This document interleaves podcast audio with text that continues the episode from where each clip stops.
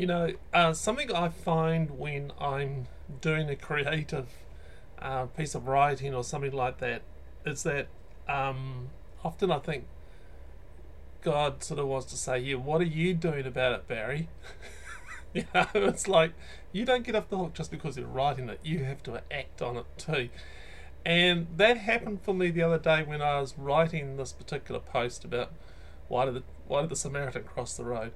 Um, when I happened to call up an acquaintance of mine who every now and again I get to do some some tradesman type work for me, and uh, as we talked, he sort of said that he'd actually been in a personal uh, crisis, bit of a crisis in his life, and so me being me, I I gently uh, pressed a little bit further and and found out what happened and and actually the the same thing that had happened to him um, happened to me uh, quite a few years ago and um, I could really feel for him uh, in my gut because I, I knew exactly what sort of emotions he was probably going through. And so I had like this deep connection, and we, we chatted for a bit longer, and then we finished the call. But um, Spirit wasn't having any of that. so within the next hour, I got little prompts um, that I, I could do a bit more, and I needed to do a bit more. And so I thought, well, yeah, I could have actually said to him, you know, call in for a coffee and a chat and just just you know, I'd love to hear where he's at. You know, and then as you probably know yourself, when you get little prompts like that, you think of all the excuses not to cross the road as such and invite um, those sort of people in. And um, so excuses came up in my mind. I'm too busy. Oh, he's too busy. Um, he might he might think I'm being overly intru- you know intrusive or nosy and uh, I might know what not I might not know what to say, you know. And when you get those, perhaps you're like, ah, oh, I can't be bothered. No, it's too hard. And then I remembered the post that I was writing, and basically I was a chicken. I was letting the, the fear of the sky falling um, stop me from connecting. So I I sent him a text message and offered him a coffee and a chat. You know, if he wanted to call in and he responded that he was doing okay, but you know, and he thanked me for the invite. But it was so important. I felt that he knew that someone uh, had crossed the road to him, someone who knew something of a struggle. Like, you know, because I didn't know whether other people were doing that for him or not, but I knew that I could, and I knew that something that I I really felt prompted to offer. Now, how hard was that? You know, I didn't let fear stop a journey of love. And could you do that? You know, you could, couldn't you? Really? You know, and when I was back, um, when I first became a pastor back in 1998, I had the opportunity to spend some time with what I would call an old school pastor. Not many of them around now, I don't think. But uh, Mike Fish, that was his name. He was elderly, and his daily walk was marked by uh, reading the Bible, reading classical spiritual writings, praying for his community, visiting people in their homes, making friendships, sharing the sacraments, helping people sort of connect with the Ancient of Days. And his focus was not on building a super church, more so, it was about building relationships. Uh, he had a small group that met in his home, comprised mostly of people who struggle with mental illnesses. Uh, young people who were lost in the noise of life came to him for some sort of stability. He he left me with a couple of deep thoughts.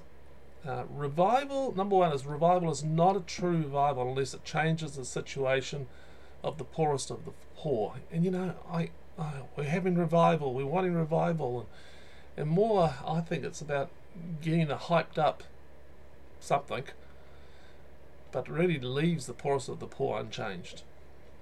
Um, the second thing was that he said, always visit people in their homes and you'll connect better with them. And I, I went and applied that and I'm, I visited so many people in their homes. And um,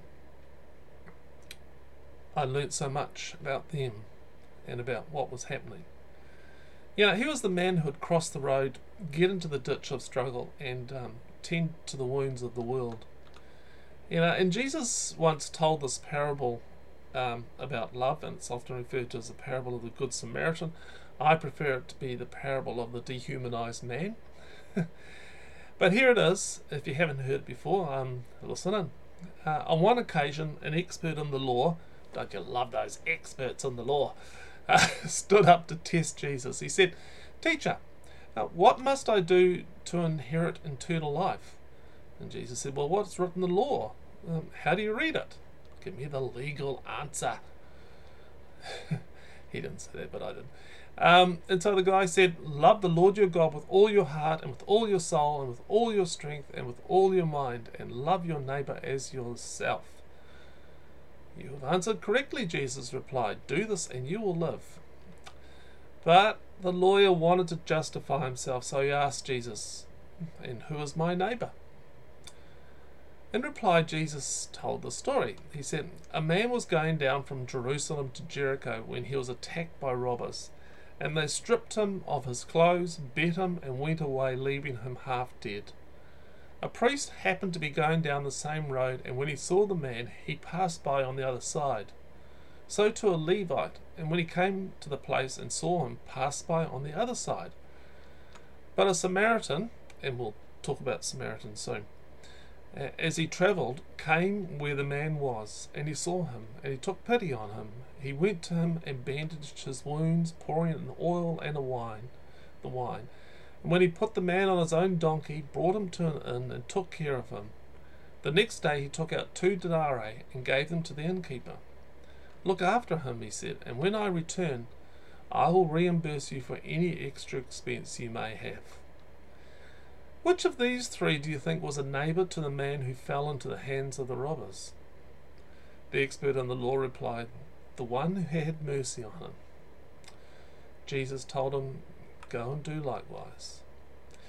And, you know, when we hear the word Samaritan, you know, we often think um, these days of someone who does good deeds, uh, like the Samaritan in the story, someone who cares for the poor, who does more than expected, and is generally the one that sacrificially does what others many others don't. But to those early listeners of the story, they would not have had that connection.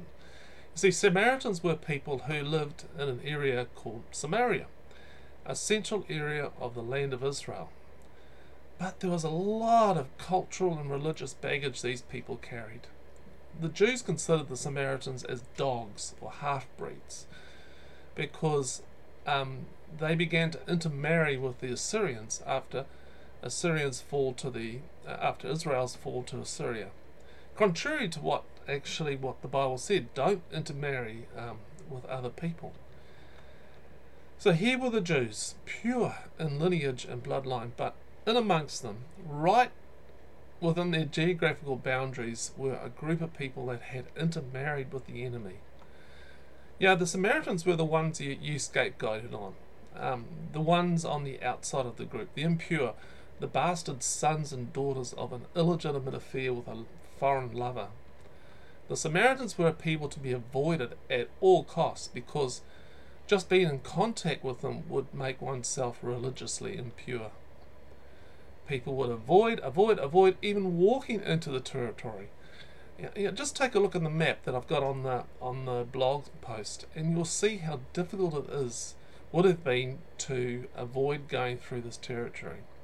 Know, how much energy would have been expended to cross to the other side of the road and avoid contact? Jesus didn't do that. He, he saw no religious boundaries where love could and couldn't walk. And in John 4 4, it says that he had to go through Samaria. His followers would have wanted to go around the territory, not Jesus. He wanted to go through it be part of it. Uh, for Jesus, there was no, and, and, there isn't any demarcation zones and boundaries of who was in and who was out. do, you, have someone you avoid? Perhaps someone you look down on, a people grouping. Uh, so let's be honest, call them Samaritans. You know? Um, perhaps you might have something actually in your own personality that you despise, that, that, that shadow that you want no one to see, a place of um, supposed impurity, uh, shame, or guilt. And we despise this part of ourselves, uh, we loathe it.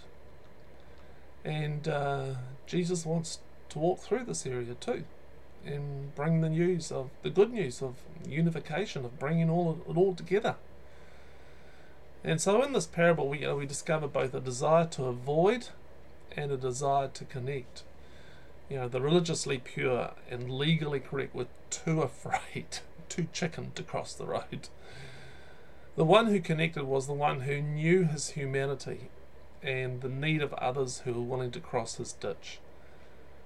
People like us doing things like this.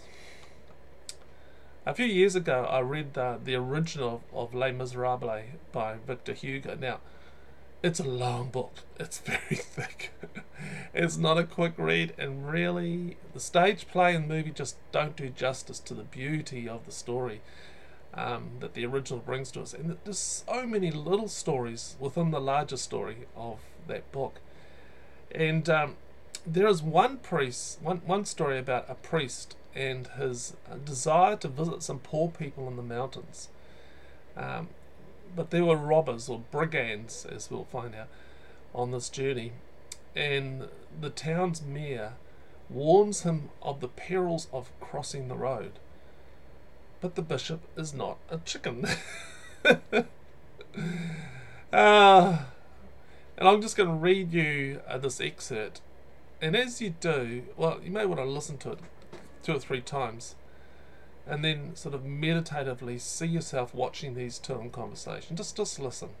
And this is the bishop. He says, There exists yonder in the mountains a tiny community no bigger than that, which I have not seen for three years.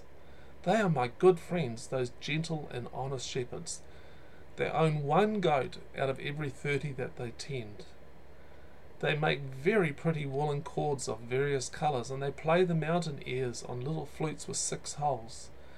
They need to be told of the of the good God now and then. I love that. What would they say to a bishop who was afraid? What would they say if I did not go? And then the mayor comes in and he says, But the brigands, who are the, the robbers and thieves, Monsignor, the brigands. And the bishop says, Hold, I must think of that. You are right. I may meet them. They too need to be told of the good God. and the mayor says, But Monsignor, there is a band of them, a flock of wolves. A flock of wolves. And the bishop says, Monsieur le Maire, it may be that it is of this very flock of wolves that Jesus has constituted me the shepherd, who knows the ways of providence. The mayor says, uh, They will rob you. Monsignor, I have nothing, the bishop says. They will kill you, the mayor. The bishop says, an old good man of a priest who passes among passes along his mum, mumbling his prayers. To what purpose? And then the, the mayor says, Oh mon Dieu, which is, Oh my God, what if you should meet them? Sorry for the emphasis. and the bishop says, I should beg alms of them for my poor, or ask for, ask for gifts of money. And the mayor says, Do not go, Monsignor. In the name of heaven, you are risking your life. And to which the bishop replies, Monsieur le Maire, is that really all? I am not in the world to guard my own life, but to guide souls. Whoa, that's good, eh? And that's from Victor Hugo, Les Mis. But and then and then um, nine paragraphs later, we read a reflection from the priest after visiting these people in the mountains, and while he was there, these robbers and thieves returned to him some church property that had been stolen, and it's enormous wealth. It's huge wealth.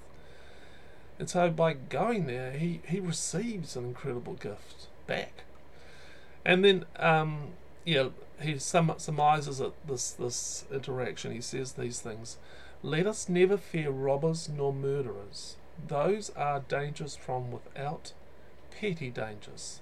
Let us fear ourselves. Prejudices are the real robbers, vices are the real murderers. The great dangers lie within ourselves. What matters it? What threatens our head or our purse?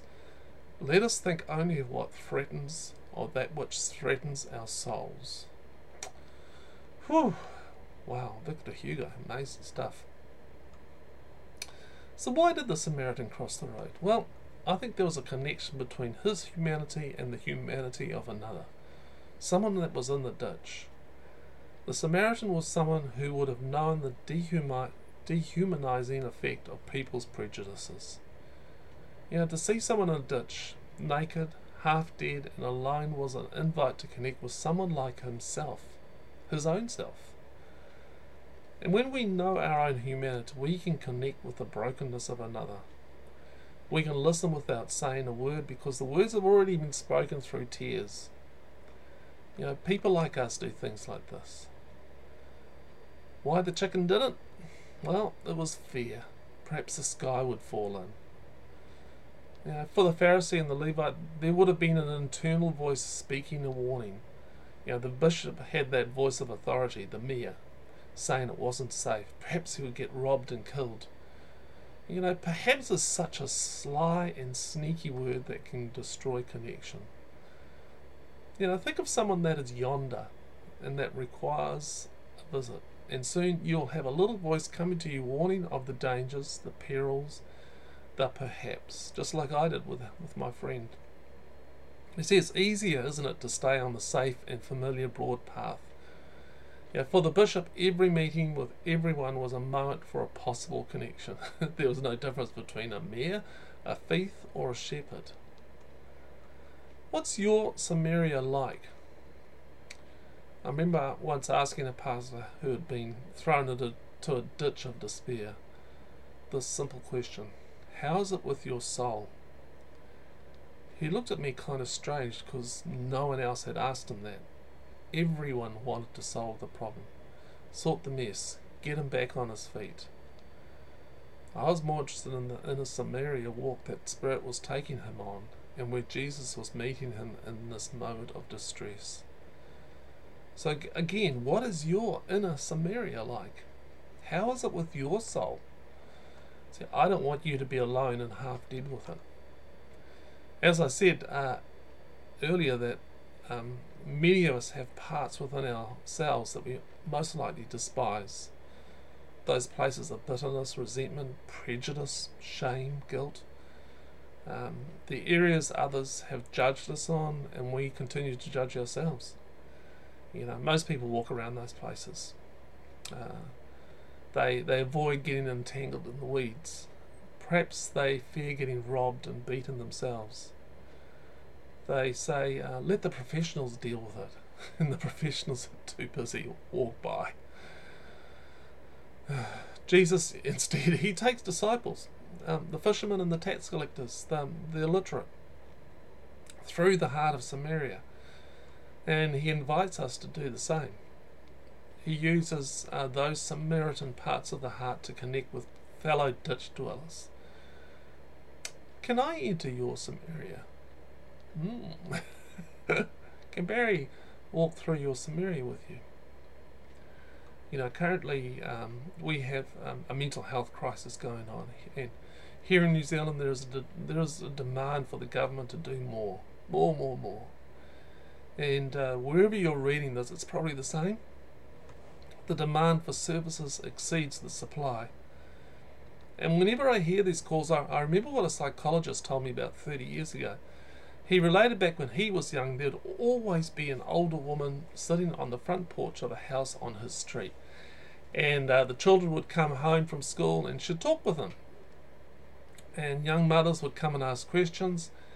And uh, she was, in his words, the medicine man or woman of the neighbourhood.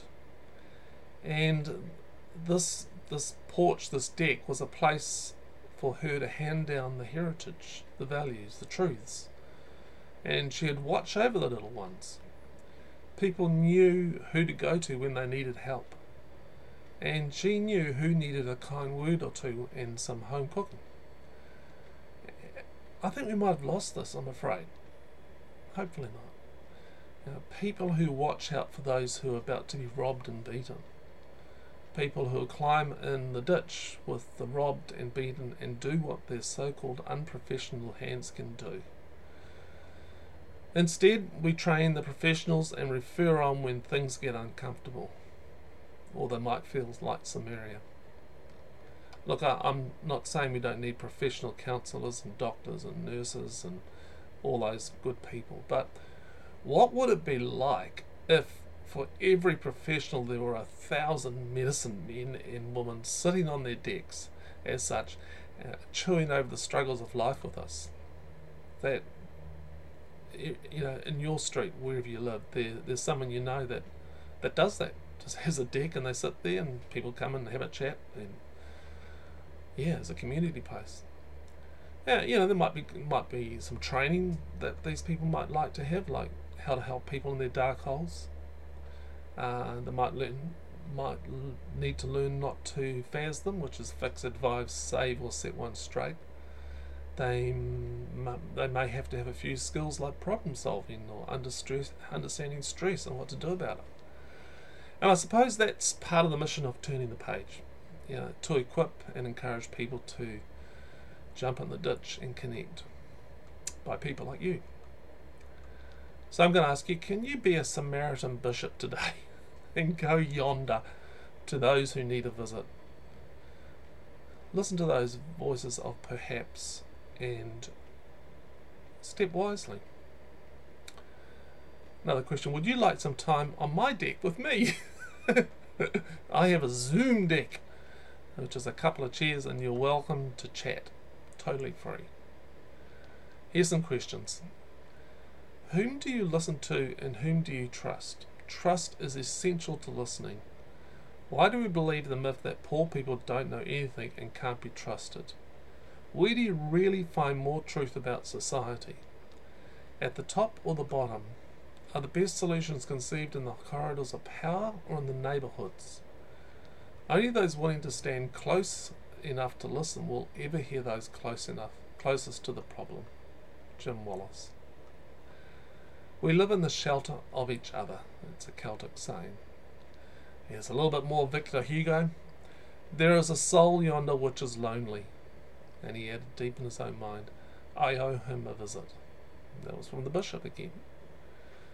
C.S. Lewis says that the load or weight or burden of my neighbour's glory should be laid daily on my back, a load so heavy that only humility can carry it, and the backs of the proud will be broken.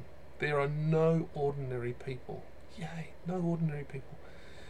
You have never talked to a mere mortal and our charity must be a real and costly love. C.S. Lewis. Some questions? What are the hesitations, the perhaps this will happen, that stop you from crossing the road? Two, in the story of the bishop and the mayor, what captured you the most? Three, at the start of this post, I told you a story where I crossed the road to a friend in need. Who is someone who you need to cross the road and go and visit as such? Uh, I hope you found this uh, helpful and challenging as it was to me. and uh, if you'd like to email me, I just so enjoy getting um, emails from people who read, watch, and listen to um, what I put out each week. The email address is barry at turningthepage.co.nz. And I look forward to hearing from you. And uh, just a big thank you to everyone that that throws a few dollars in the donation pot and that helps uh, keep turning the page going. If you want to be part of that community, it's uh, turningthepage.co.nz forward slash support. Hey, and until next week, I pray that you will be uh, sensitive to those times when there's an invite to cross the road. It may just be um, texting a friend and saying, hey, you want to catch up for coffee? Okay, see you next week. Bye.